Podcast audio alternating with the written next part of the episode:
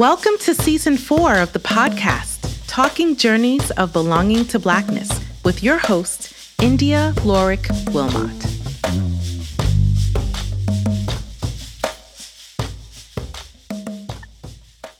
Good day, good day, good day. Today's guest is nationally recognized pediatric physician scientist and thought leader, Dr. Tiffani Johnson.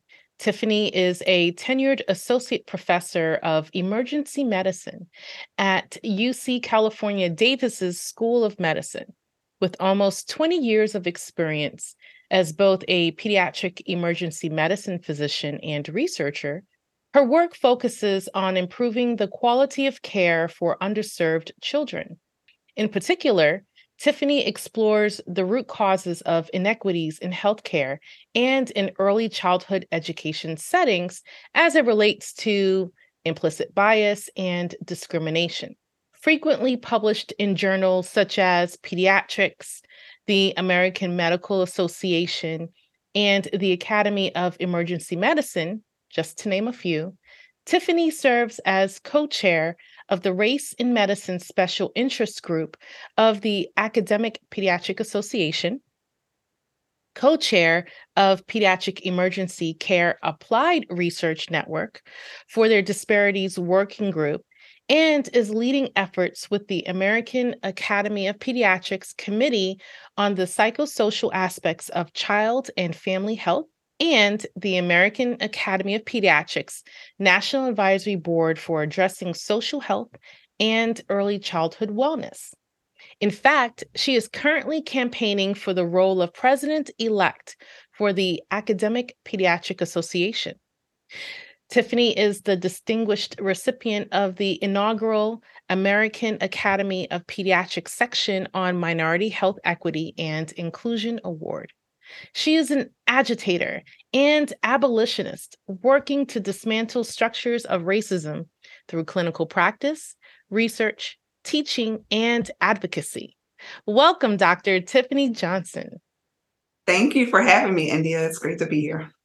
I'm excited that you're here. I'm really eager to walk with you and learn a little bit more about your journey of belonging to Blackness thus far. So, we have a lot of ground to cover. So, you ready? Let's do it right about now. Act 1 Call to Adventure. This is the breakdown. All right, Tiffani. So take us back in time to the beginning. You are a New Jersey girl, mm-hmm. and you grew up in Montclair and Trenton with your mom and your sister. So, who or what inspired you to become a pediatric physician scientist? So, taking it back to New Jersey, becoming a physician specifically, the earliest memory that I have of saying that I was going to become a doctor was because of some shade that my older sister threw me. I was about five years old. She's four years older than me, so that would have made her about nine. And we were sitting at Aunt Betty's kitchen table. Aunt Betty's her godmother. She asked me what I wanted to be when I grew up, and I said that I was going to be a nurse. And she said, "Well, why do you want to be a nurse? Why don't you want to be a doctor?" I said, "Well, girls are nurses and boys are doctors." And she's like, "See, this is why I don't fool with you because you don't know anything, and girls could be whatever they want to be, and like girls are smarter than boys." And I was like, "Well, fine, I'm just going to be a doctor then." so that was an early lesson with shade from my big sister on how do you think outside of the box and outside of that paradigm of what society tells you you can do and you should do and dream bigger for yourself. So that is the earliest memory I have of saying I want to be a doctor. I'll say going into middle school and high school, I was more open to exploring different career pathways.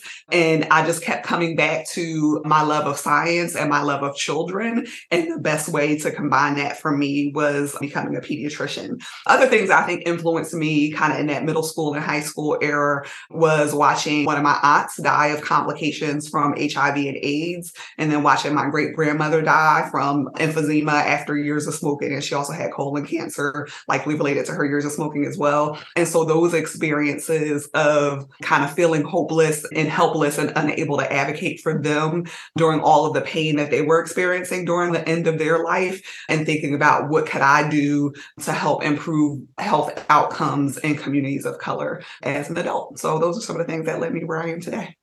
I love those two perspectives in terms of your reflection, right? So, of course, you have the goading from a sibling, and in your case, an older sibling. And it just needs someone to ask you that question that says, hey, well, why not? And then, of course, you have to have interest. You can't say, I want to be a doctor, and then chemistry and biology, you don't do well. Right, right. doesn't work that way. Now, what specifically about pediatric emergency medicine intrigued you?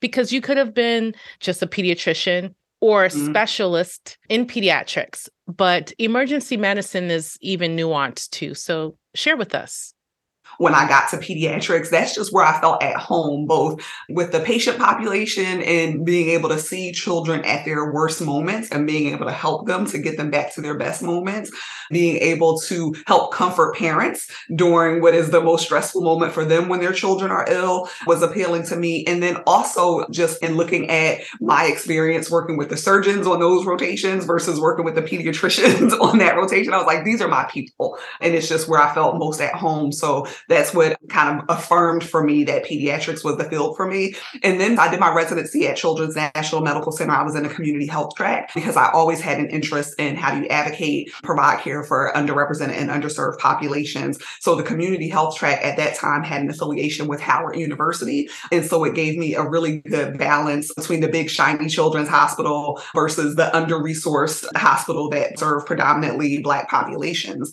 The things that drew me to emergency medicine early on on. Number one was that the emergency department is a gateway into the healthcare system where, regardless of what language you speak, regardless of how much money you make, or even if you're uninsured, the emergency department is mandated to provide care for you, even if you can't afford to pay for it. And so that appealed to me for being able to provide access to high quality care for patients who otherwise might not even be able to access the healthcare system was appealing to me. And then as I went through some of my other rotations, I was also attracted to the emergency department when thinking about some of the things that I saw in the ED and how many of those things were preventable. And so that interest in advocacy really aligned with emergency medicine and essentially like, how can I put myself out of business, right? Like, what do we need to do to keep kids from having to come into the emergency department?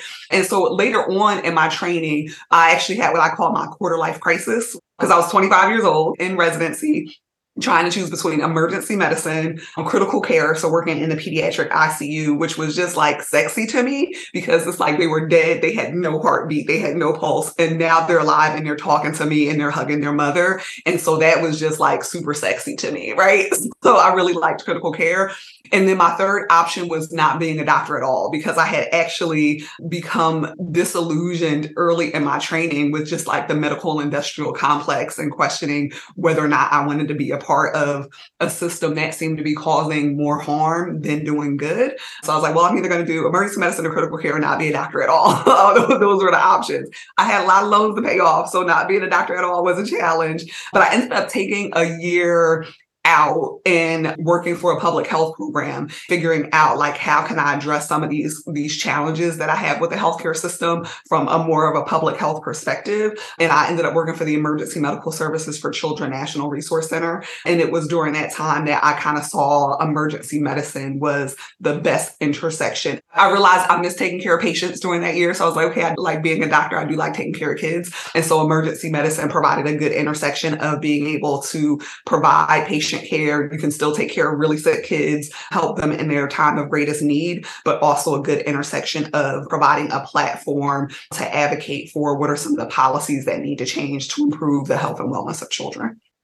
That's pretty powerful. And I think we can talk about this a little bit later. But from what I do know of you, you are very results oriented and results driven. So I can mm. see in terms of emergency medicine specifically that it's not only just serving and working with children but it's in the immediacy as you were just explaining mm-hmm. child came in near death and then within a very short period of time you can see them and their health be resilient and bounce back in that sort of way that's the key difference between pediatric emergency medicine and general emergency medicine, where you say adults suck. Let me tell you.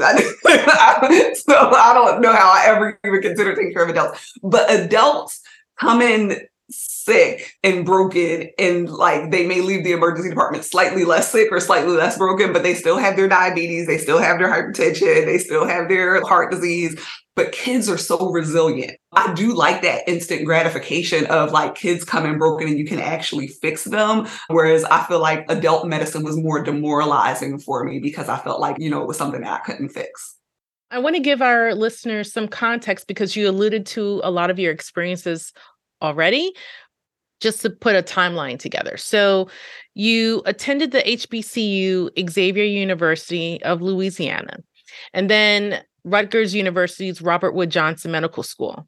And then you also completed postgraduate studies at the University of Pittsburgh School of Medicine. And then, as you mentioned, you also completed residency at Children's National Medical Center then you had a pediatric emergency medicine fellowship at Children's Hospital of Pittsburgh. And you were also a Robert Wood Johnson Foundation Fellow, all before joining the Children's Hospital of Philadelphia as a pediatric medicine physician and faculty researcher at Policy Lab. And then also a faculty member at UPenn School of Medicine. And that was all before coming here now to UC Davis. There you go. Yeah. And this is all over almost 20 years, but it's a rich experience. Because of that, I'm making a lot of assumptions and I want you to tell your story. So please describe for our audience the type of work you conducted early in your career as a pediatric emergency physician. What were some of the issues and challenges you observed that many of your patients and their families experienced? how do you see research informing your clinical practice? Because you talk a little bit about this focus around community and advocacy and understanding people's access and utilization of healthcare and health services, particularly if the emergency room is the first point of contact. But what were some of the things that you were seeing that people were experiencing? Initially, when I went into medicine, I never wanted to be a researcher. So it is quite fascinating to me now to see that that is the majority of my job when that wasn't my intention going into medicine. I just wanted to take care of kids and I wanted to advocate for underrepresented and underserved populations. So when I went into fellowship, I actually had a goal of getting an MPH during my fellowship so that I can think about how do you build public health programs and, you know, how do you advocate for policy level changes to impact some of the challenges that I was seeing with the problems that my patients were facing coming into the emergency department. And so when I applied for fellowships, I applied with that lens in mind, like who is going to let me get a free master's in public health that I don't have to pay for during my fellowship training. And that was one of the top reasons why I ended up doing my fellowship at the Children's Hospital of Pittsburgh. So they at the time had a program where you can apply for internal funding to get a master's degree. However, at the time that I was applying for the program, they had a new department chair, a new chair of the Department of Pediatrics who was a basic sciences. And so while my fellowship program directors are like, oh, you're going to apply for this money, there's no way you're not going to get it then there was a new person in leadership who was dispensing the money who did not see value in paying for public health degrees, but instead wanted to produce researchers. So there was someone who was on that committee, Latino pediatric physician scientist, who said, Well, you know, she says she wants to do advocacy, but I think she could and should be a researcher, and we just need to give her the tools to be able to turn her advocacy questions into research questions. And so I actually went into it kind of kicking and screaming because I was like, you know, you guys baited and switched me and you told me that I can do this. And now you're trying to make me into something that I don't want to be. But it was a good lesson for me kind of early in my career and in my training I feel like Kanye West, like they don't care about black people, right? like George Bush doesn't care about black people. The academy doesn't really care about poor black kids, right? You know, academic medicine, that's not really what their priority is. And so it was a good lesson for me to say, like, this is what you care about and this is what you're passionate about. That does not align with the mission, with the priorities, the unspoken priorities of your institution. So how do you then take what you care about and figure out a way to try to align it with what the institution institution cares about so that you can get paid to do what you love as opposed to working a full-time clinical job and figuring out the advocacy stuff part-time. Or what i see a lot of women do is work a 0.8 or a 0.7 fte so that they're getting paid you know 20 to 30 percent less and then doing this and essentially self-funding themselves to do the things that they care about right? And so i was like well how can i like work the system to figure out how to align those priorities? And so research to me really was just a hustle right? It was a mechanism you care about advocating for these underserved populations, how can you get a degree and get skills and get resources to do research that helps to generate the data that shows what the problems are that you can then advocate for the policy level solutions, whether that's like a lowercase p for policies within your hospital or a capital P for policies like in the city, state, and in the country. So that's really how I initially got into research it's important because that's part of just your background and your history in terms mm-hmm. of how you see research informing your clinical practice. But you know what I think is interesting in terms of what you were focusing on just now in terms of your journey to date and the mindset or the assumption you had about research. Mm-hmm. Because in many ways, and perhaps it's me as a researcher, I don't see any significant divide between the clinical aspect of one's work and the research slash policy implications of the work.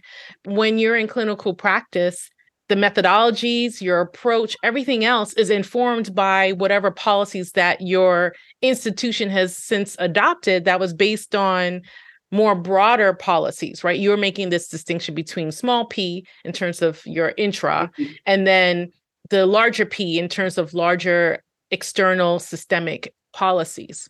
I see those hand in hand. The other, I think, important point around that that's coming up is that I didn't see the work that I'm doing now at the time going into it. I didn't see that as research. And that's because the academy at the time did not see this as real research, right? They didn't see work on racism and bias and discrimination and disparities. There's that like epistemic exclusion where they devalue that work. And so if you're not doing large randomized control trials testing two different drugs or or like in a lab working with rats and zebrafish and things like that those hard sciences are considered research and the work that I do was considered like just advocacy, right? And so it was helpful, again, kind of, I guess, that 360 moment from my sister at the kitchen table saying, you know, like, why are you going to be a nurse? You could be a doctor. Now here it was somebody empowering me to say, you say you want to do advocacy, but actually you can do research. And how do you just kind of redefine what research is and redefine what rigor is and redefine what success is in a field that had historically looked down at the type of work that I was doing at the time. And it's unfortunate that they looked down upon this particular work because if a lot of people, and that's not to say all physicians and clinicians are goaded to do this work when they enter into medicine. But we're mm-hmm. going to make certain presumptions that they enter the field so that they can help to bring about the change that they want to see. So then why mm-hmm. not be engaged in this kind of work as opposed to downplaying it? But then, right. you know, perhaps maybe it's part of not just the white capitalist supremacist machine that's driving this medical complex another system right. but you know right. we can digress about that but to me it just seems like when people are taking the Hippocratic Oath, when people are engaged with their patients, there's sort of an ethical, moral thing around social good and the betterment of individuals. But yet there's this economic component, this capitalist component. We're not going to attribute value to this particular work because right. Right. it takes away from our bottom line, et cetera, et cetera. And it's unfortunate. Yeah.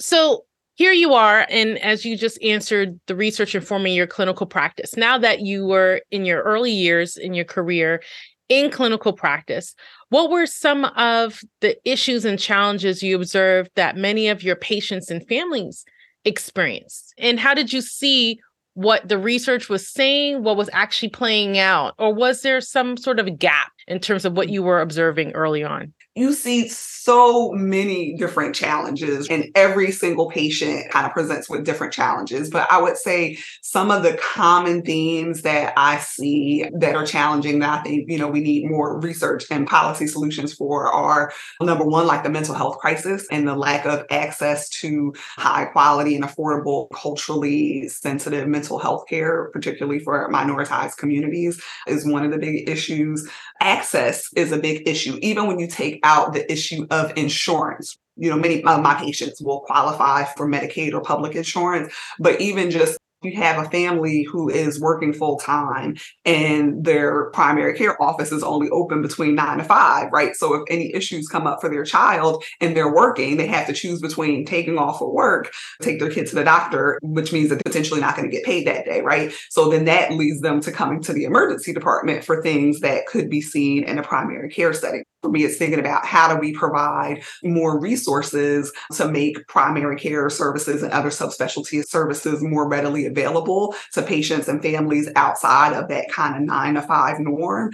For me a frustration of how the rules and the policies of the healthcare system are designed in a way that again they're just penalizing certain patient populations disproportionately. So again how do we generate some of the evidence to show them what these problems are? And then the next phase is how do you convince them to fix the problems right? Because that's been a lot of my early career research. I think, particularly as a pediatrician, pediatrics is a little bit behind in the research in health equity than adult populations.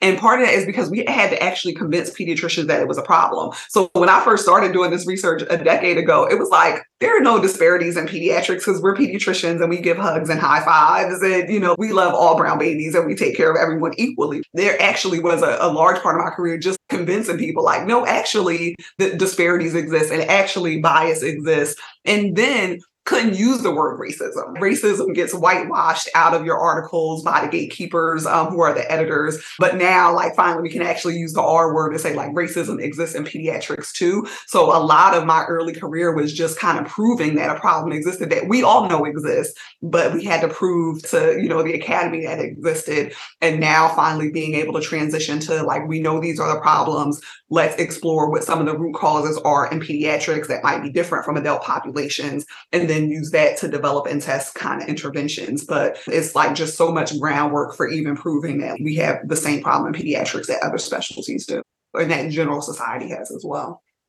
When you're serving populations, and even if it's just one aspect of, oh, this child came in and they're presenting with asthma or asthma like symptoms, with asthma, we're talking about environmental factors, right? And how residential segregation disproportionately puts minoritized communities at increased exposure to environmental pollutants that are going to trigger their asthma. We're talking about housing and housing conditions, and you know, whether there are mold in the house or mice or cockroaches or other things in the houses that are going to trigger their asthma, right? So there's so many other social determinants that impact the health and wellness of children. Pediatricians have been keyed into that early on, but making that connection between like all social determinants of health are actually driven by racism, driven by white supremacy, and like making that connection of we can't address social determinants of health for children if we're not simultaneously addressing structural racism as well.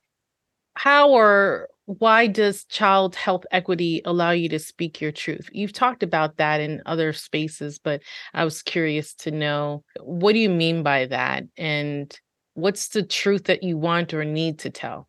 So I think for me, the underlying truth for me is that all children have the right to equal access to live their best lives we didn't talk a lot about this, but you mentioned that I'm originally from Montclair and then moved to Trenton. So I think for me, that actually was also pivotal in some of my career choices and my research choices. So for those of you who don't know anything about New Jersey, Montclair is a nice bougie, like middle class neighborhood where we actually didn't have a lot of financial resources at that time. My mother was a public defender, so you know she wasn't making lots of money, and she was a single parent raising two kids.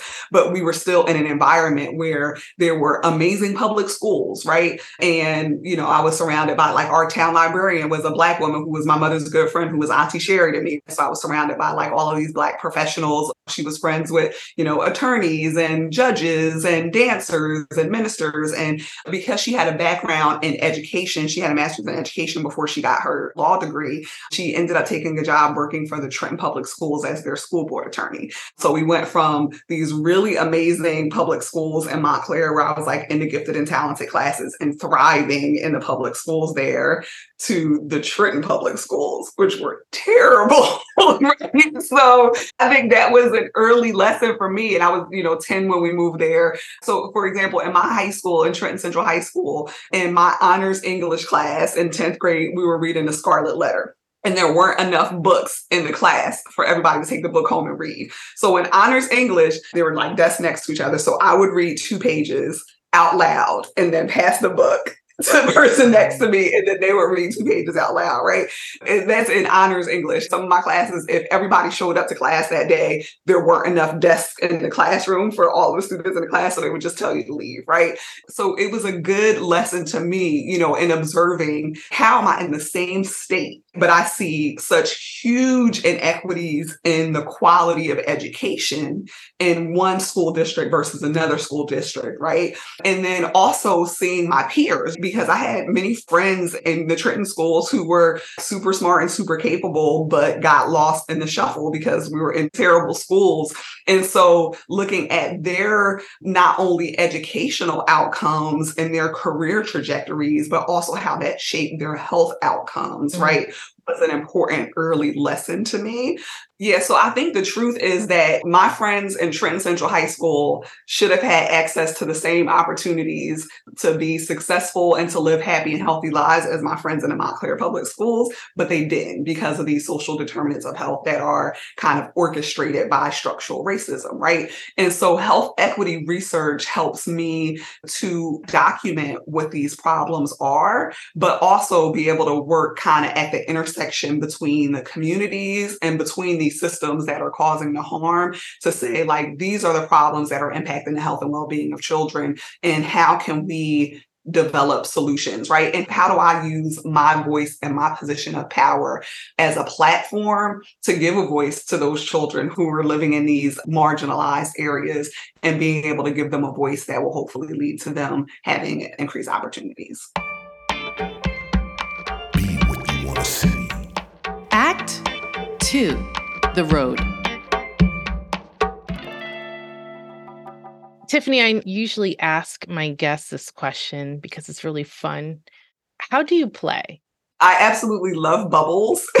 so all the nurses laugh at me in the emergency department because I work overnights when we don't have child life specialists usually on the overnights. So I'm always asking for bubbles, even when it's like a 16 year old male. I'm like, you want some bubbles? so I love bubbles. I use them at work. I have bubbles in my office. I have bubble machines at home. I love playing with bubbles. How can you be stressed out when you're blowing bubbles? It's impossible. So bubbles is a form of play for me. I did a family oral and written history project with my mother and my sister a couple of years ago. One of the questions was like, what did you like to play with as a child? And how can you invite more play into your life as an adult? And so I was recalling enjoying playing with Barbies. And so I bought a bunch of Barbies. I play with Barbies. And so I set my Barbies up like last summer. I set them up to do a protest. and I made like little protest so I enjoy that. And I enjoy reading. I enjoy like crafting and decorating my house. So play has been an important resilience tool for me in the past few years surviving this pandemic. I love to ask the question of my guests. You know, when we think about what is our journey and what is our journey as Black people, we're very much a part of this grind culture, and mm-hmm. much of our labor has always been commodified. Our bodies have been commodified. And so now that it's not commodified in the same way, mm-hmm. we can exercise more publicly and in private some autonomy. And so, it's part of our own journey of self discovery, part of our own journey of becoming who we are. Play is something that many of us aren't afforded, or sometimes there's a lot of intentionality around the mm-hmm. play that we engage in that in many ways help to inform why is it that we do the work and do the things that we do today I think the other thing is that I had to give myself permission to make time for play because we do live in this kind of grind culture that if you're not like going, going, going, then you know you're not doing enough. I just had to get to a point where I accepted that you know, the academy is insatiable, right? And no matter how much you do, it's never enough. So, how do I just set up better boundaries and better limits, which I'm still certainly a work in progress, but giving myself permission that, like, if I want to stop and sit on my sun porch and blow bubbles, like, that is a great use of my time. And nobody can tell me otherwise. Mm, absolutely.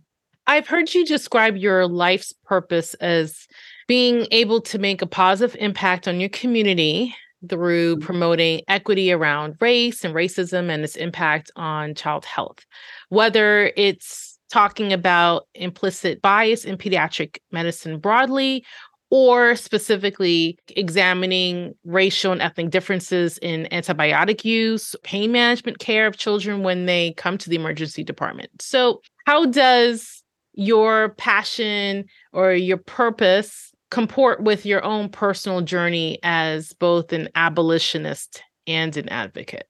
So I talked about my quarter life crisis. I'm also like still working through a mid-career crisis now. Maybe it is a midlife crisis. I just turned 40. Black people don't really live to be more than 80, but hopefully I live a lot longer than that. I hope so too. 78 is the average life expectancy of a black woman, but hopefully I live longer. I am, you know, mid-career. Like I just made this transition from assistant to associate. And so at this mid-career crisis, it's been a good time for me to think there are these things that you're expected to do, right? And you have to check the boxes. I talked a little bit earlier about the ways in which, you know, when you're doing work around equity and anti racism, like there's gatekeeping around that work, but it also gets whitewashed by the gatekeepers in order to be acceptable and palatable to the general society. And so for me, like a lot of that early career was just check the boxes, right? Just go along to get along, get these grants and get these publications and get promoted and get your tenure. And then once I got it, then it's like, in what ways have I diluted myself and my mission and my vision and my purpose in order to try to fit within this box of what the academy defines as meritorious. And now that I have gotten to a point where I can't get fired I've gotten to, you I've gotten promoted. How can I more authentically and audaciously walk in that mission and that vision? I kind of feel like I've done great work, right, that I'm proud of, but I've really just scratched the surface in terms of what I am capable of doing and what I'm meant to do. But because of the grind culture, right, and the brainwashing and all the other things, I don't actually know what's under the surface and I'm still trying to figure out how to get there. But it is a time where I'm trying to reimagine how do I become less concerned with the gatekeeper stake and less concerned with not hurting white people's feelings and become more concerned with like how to empower and protect my community. So I think that is where I am right now. And it speaks to articles that you've penned that are not published specifically in the traditional medical academic journals, but you have an article that's entitled anti racism, Black Lives Matter, and critical race theories, or another article entitled Your Silence Will Not Protect You. I think you've gotten to a place, even right before getting tenure, that in your spirit you felt, you know, I'm tired of toting the line. I'm going to push the conversation, and here's my perspective on this. And I just hope for your sake too that the whimsicalness of the bubbles and sitting on one's porch, really the fun part, now that you have a little bit more latitude professionally, that you're able to bring some of that spirit in to the work where it's not whimsical, it's very serious. Racism is heavy, it's a heavy topic. I don't see people blowing bubbles reading and talking and writing about racism like all day, every day. It's exhausting. Yeah. As you were saying in academia, you almost feel like I have to kind of say certain things and be a certain way. But then there's a certain period where we become enlightened and to say, no, I'm going to say what I'm going to say. And she said mm-hmm. what she said and just being inspired by Audre Lorde, like your silence will not protect you, right? Being silent about these things does not prevent me from experiencing harm. It doesn't prevent my patients from experiencing harm. I might as well speak my truth because they're going to hurt me either way. What do you see as some of the challenges or the issues that Black and Latinx physicians, researchers, and activists continue to face in the field? There's certainly the minority tax. Honestly, I experienced that a lot more earlier in my career when I was at CHOP because it's such a big, giant institution and there are like so few Black academics within that institution. The responsibilities for mentorship and for committee work and for developing the bias curriculum and doing all of those things, I got caught up a lot in this sense of this need that so few people could meet. So I felt like I needed to meet that need, but it resulted in me not getting much right writing done. So it took away from the activities that I needed to be doing to get myself promoted. And it's hard to pull back from those things where you're like elbow deep into them. So when I transitioned to UC Davis, I've been able to do a better job about not getting caught up with that diversity tax and being more clear about like what my mission is and what my vision is and how not to engage in activities that are going to detract from me being able to fulfill my mission, even if they're things that are important and need to be done. So diversity tax, though, is something that most Black academics are facing granted we can't parse out our identities because there's mm. intersections but do you think it's because you are a woman a woman of color? Do you think it's just because you are an african descended person? Is it all the above? How do you see that play out? I'm just curious you know, that is interesting. I think it's all of the above. When I was in Philadelphia and I was at a big children's hospital, pediatrics is predominantly female, right? So most of my leaders and most of my bosses at every other point in my career, there were more female leaders than male leaders just because it was a more female dominated field. But now coming to UC Davis, I'm in a department of emergency medicine. In general, emergency medicine specialties are more male dominated than female dominated. So some of the gender politics that I didn't experience earlier in my career, it was mostly racialized. Now I'm seeing more of the intersection of race and gender for me in this particular setting that I hadn't experienced before. Interesting. The work that we do is often devalued the type of scholarship that we do is considered to be soft science and not real science. You know, diversity efforts aren't valued in the same way as kind of other service efforts or other research efforts are is certainly a challenge that we all experience. I've been fortunate enough that I've had pretty good mentorship, and that has not been a challenge for me in my career. And I've been able to maintain strong mentoring relationships, even as I've been academically promiscuous and hopping around from one institution to the next. I still keep mentors in my other institutions. Just last week, there is kind of an awards program in pediatric emergency medicine. And so I was writing a letter for an award for one of my mentors to get kind of a more senior award. And he was writing a letter for me to get an early career award. And so it was just an interesting time reflecting I met him when I was an intern in 2006. So I'm 40 years old. I've known him for 17 years. I'm like, oh my goodness, like I've known this man almost half of my life.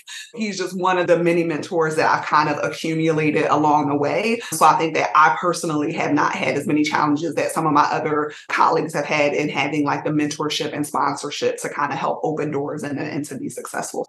I've been lucky in that sense. And how has it been to lift as you climb? It is one of the best parts of our job because we tired of doing this work alone. It is exhausting work too, though. Mentoring students and early career people, it takes much more work to mentor somebody to write an article than to just write it yourself. So it is exhausting work, but it is so satisfying when you see someone start off as a medical student and now they go into residency and fellowship and now they're in their early career. And, and it's also beautiful to see the diversity of the field increasing and growing. And so that one mentor that I talked about, he's actually started kind of like a lattice system where we have a secret society society at the academic meetings where we all get together. And so it's the senior and emeritus Black academics, as well as the, you know, late career, mid career, early career fellows, residents, and medical students. How do we come together and kind of do that waterfall mentoring to help the next generation come along? that's work that is so important to do in order to continue to diversify the field. And it is some of the most satisfying things that I do we know what life was like before COVID. And then now we're in this period of reconstruction. I think the question for you would be with all those things considered, where do you think the field will be in the next five to 10 years? What do you think the state of children's health equity will be? I would like to say that it is going to be so much further advanced because we've been involved in this national reckoning around race and racism. And like now everybody's going to do the right thing and we're going to move the field along. And I am sometimes hopeful whenever I do interact with medical students. Let me tell you, this generation of medical students who are around now, they're about it. They're not taking no stuff they're much more bold and audacious and speak out in ways that my generation and generations before me did not do. And so they give me some hope. But I think where I become a little bit more despondent is when I see as the COVID pandemic is kind of phasing out and ending, then we face this other respiratory pandemic in pediatrics this past year with respiratory syncytial virus and other respiratory viruses. I felt like we learned no lessons. How are we still dealing with the same things? How did we learn no lessons before about kind of how to build up capacity and build up infrastructure? So that part discourages me. Another thing that discourages me is, again, as a pediatrician in a field that is female dominated, even though it's female dominated historically, like a lot of the leadership had still been white men, but we're seeing a transition now as jobs turnover where we're seeing more women in peds in leadership roles. I'm seeing white female colleagues who are the same advocates for gender equity using the same tools of oppression that men use against them, against women of color. And so at one point, I was like, we just need all the old white men to die. Then we get like a new generation of leaders, and then things will be different. But unfortunately, the new generation of leaders that we're seeing right now, many of them are using the same playbook as the past generation of leaders because this is the framework that they have been taught and this is how you're successful. So that part leaves me discouraged that it's not going to be any better because we're just pulling up and elevating people who are using those same tools. And so I feel like it's only going to get worse, unfortunately. so I'm like, let me reread the parable of the sowers and the parable of the talents to get some lessons on how to create my own little community because when I walk down the streets of Sacramento and I see tent cities, right, and like homelessness not being addressed, when I'm in the emergency department and we're still boarding patients for two, three, four, five days with mental health emergencies because they don't have any other resources and we're just holding them in the emergency department until we can get them access to additional care. When I see that there was this whole reckoning around Breonna Taylor and George Floyd, but like Black folks still getting shot by the police it doesn't feel like it's getting better. Well, besides using Octavia Butler as the person's work where we can say, is there a map in here? Is there some clues? Are you saying there's no hope? I'm definitely not saying that there is no hope. I guess I'm like Octavia Butler, right? And so her forecasting ahead to 2024 in the parable of sowers wasn't saying there's no hope. It's saying this is the warning of where we're going. And so what can you do to try to change course? I don't feel hopeless, but I do feel like if we continue on the pathway that we're on right now, things are not going to get better and they're going to get worse. So I guess the question for me as I am in this mid-career crisis and kind of figuring out kind of how I redefine and reshape what this next phase of my career is going to be, it's thinking that I've spent a lot of my early career in defining the problem and how can I spend this part of my career in really engaging with and empowering communities to be a part of the solution to try to get us on a different path. Because if we keep doing things the same way, it's going to get worse. But I am hopeful that maybe we can change course. We're definitely not there yet. Get involved. Act three Where We Land. All right, Dr. Tiffani Johnson, what's your progress for your campaign for president elect for the Academic Pediatric Association? I love this part of the program. So please share because you're busy on Twitter. Every time I see you, you're, you're winning an award, you got funding for a grant, I am running for a leadership position in the Academic Pediatric Association. They solicited and asked me to run. What excites me about the potential for that is as we talk about some of these challenges within academic medicine, how can you then kind of get into the highest level of leadership to drive and shape the agenda for academic pediatricians and how we address the needs of children? So that election just ended and I will find out the results soon. So hopefully by the time this airs, I'll know the results. And when it comes to that, as well as any other opportunity in my life, I always ask the universe to open the doors that are supposed to open and to close the doors that are supposed to close, because the universe always has a better plan for my life than the plan that I have for myself. And so, if this is the best pathway for me to advance an equity agenda within the academy, then that door will open.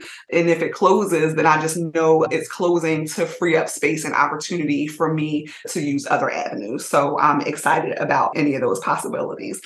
I am excited about a lot of the research that I'm doing right now. So I got a bajillion different grants I'm working on. One of the ones I'm working on that is exciting to me is working with an investigator at Lurie Children's who does child abuse research. The challenge with younger children who present with injuries like broken bones and bruising is they can't tell us how they got injured. And so it's a matter of figuring out did this kid get injured because they were being abused by a caregiver or was it an accident? And so it's important because you want to make sure that you don't miss abuse because if you miss it, then you put them back in the hands of their abusers. And what happens often is that because of racism and bias, we see that Black children who are presenting with injuries that are clearly accidents are getting worked up with unnecessary testing for abuse, and you're also being funneled into the child protective services system. And so you're potentially pulling kids out of homes and causing more harm and more distrust by reporting them for things that were clearly an accident. One of the things that we're working on is developing clinical decision rules that help reduce that clinical uncertainty, that help you figure out like, was this an accident or was this abuse? So that we can make sure that we're reporting and working up the right ones, but we're not causing harm, particularly to minoritized communities where they're getting unnecessarily reported. So this is again a good part of my career. We've documented all of these disparities that exist and then how do we develop tools to give to providers to be able to reduce some of those disparities? That's one of the things that I'm working on. The other thing that I'm working on that is um, excited for me is, you know, we talked about getting enough rest and I'm working on doing that more, but also kids don't get enough sleep and kids don't get enough rest. Um, I'm working with some investigators looking at sleep disparities in kids in early childhood and looking at what are some of the factors in their home and in their neighborhood and their school environment that are keeping kids from being able to get the rest that they need to get. And so that is exciting for me as I think about like what I would want for my childhood self I should have got more sleep as a child and I need to get more sleep as an adult, but how do I help to develop solutions help these babies get some rest so that they can live longer and healthier lives too. The other new thing for me is I've been doing some work with the American Academy of Pediatrics, the AAP, on eliminating race based medicine. And so recognizing that race is a social construct, not a biological construct, but that's not how I was taught in medical school. And we had many pathways in our specialty that inappropriately include race and algorithms to help us make our treatment decisions. Common example that you see is in adult patient populations glomerular filtration rate, which is kind of a look at kidney function. And there's actually a correction baked into it in the records where they adjust it based on your race.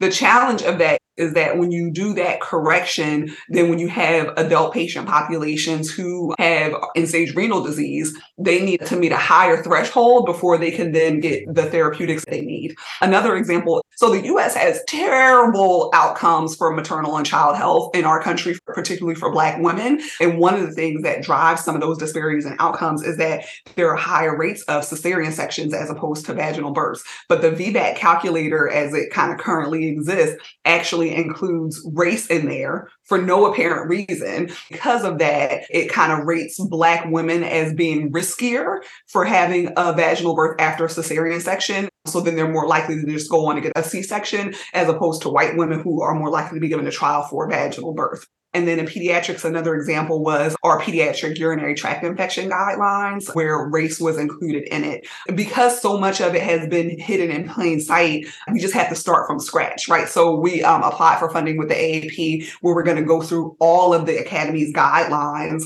and reevaluate them with an equity lens to make sure that we are not creating policies in the Academy that are inappropriately inserting race as a biological construct instead of recognizing that it is a social construct and the importance of that is it's not a call to be colorblind, right? Because we recognize that race and your lived experience impacts your health and outcomes. But when we see race driving something, it's usually racism. And so how do you then look at the root causes for what's driving it? So I'm excited to be partnering with them to do some of that work all of it's fascinating.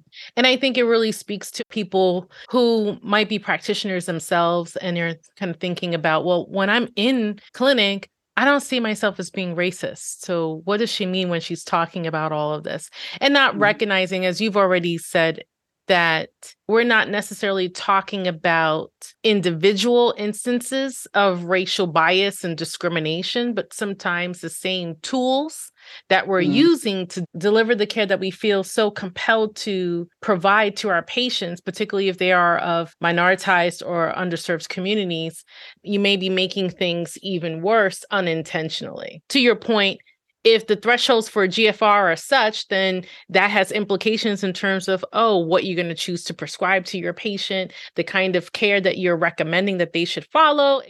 Please tell us where people can find you to learn more, to follow your work, to be involved, perhaps to even to vote um, for your campaign, all of that. The election is closed, so you can't vote for me, but be on the lookout because I'm going to take over pediatrics. So I'll be running for something else again in the future for those pediatricians who are out there listening. So my Twitter is at Dr. Dr. Tiff, T-I-F-F Johnson. But yes. this has been awesome. We wish you all the best in terms of your campaign for president elect um, of the Academic Pediatric Association and for all of the fantastic work that you are currently engaged in. Thank you so much for sharing your journey of belonging to Blackness with us. Well, thank you so much for having me, and thank you for using your platform to help tell our stories.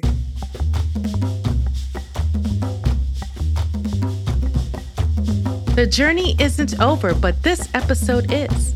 To catch the latest, be sure to subscribe to the podcast and follow us on Instagram at journeysb2b underscore podcast.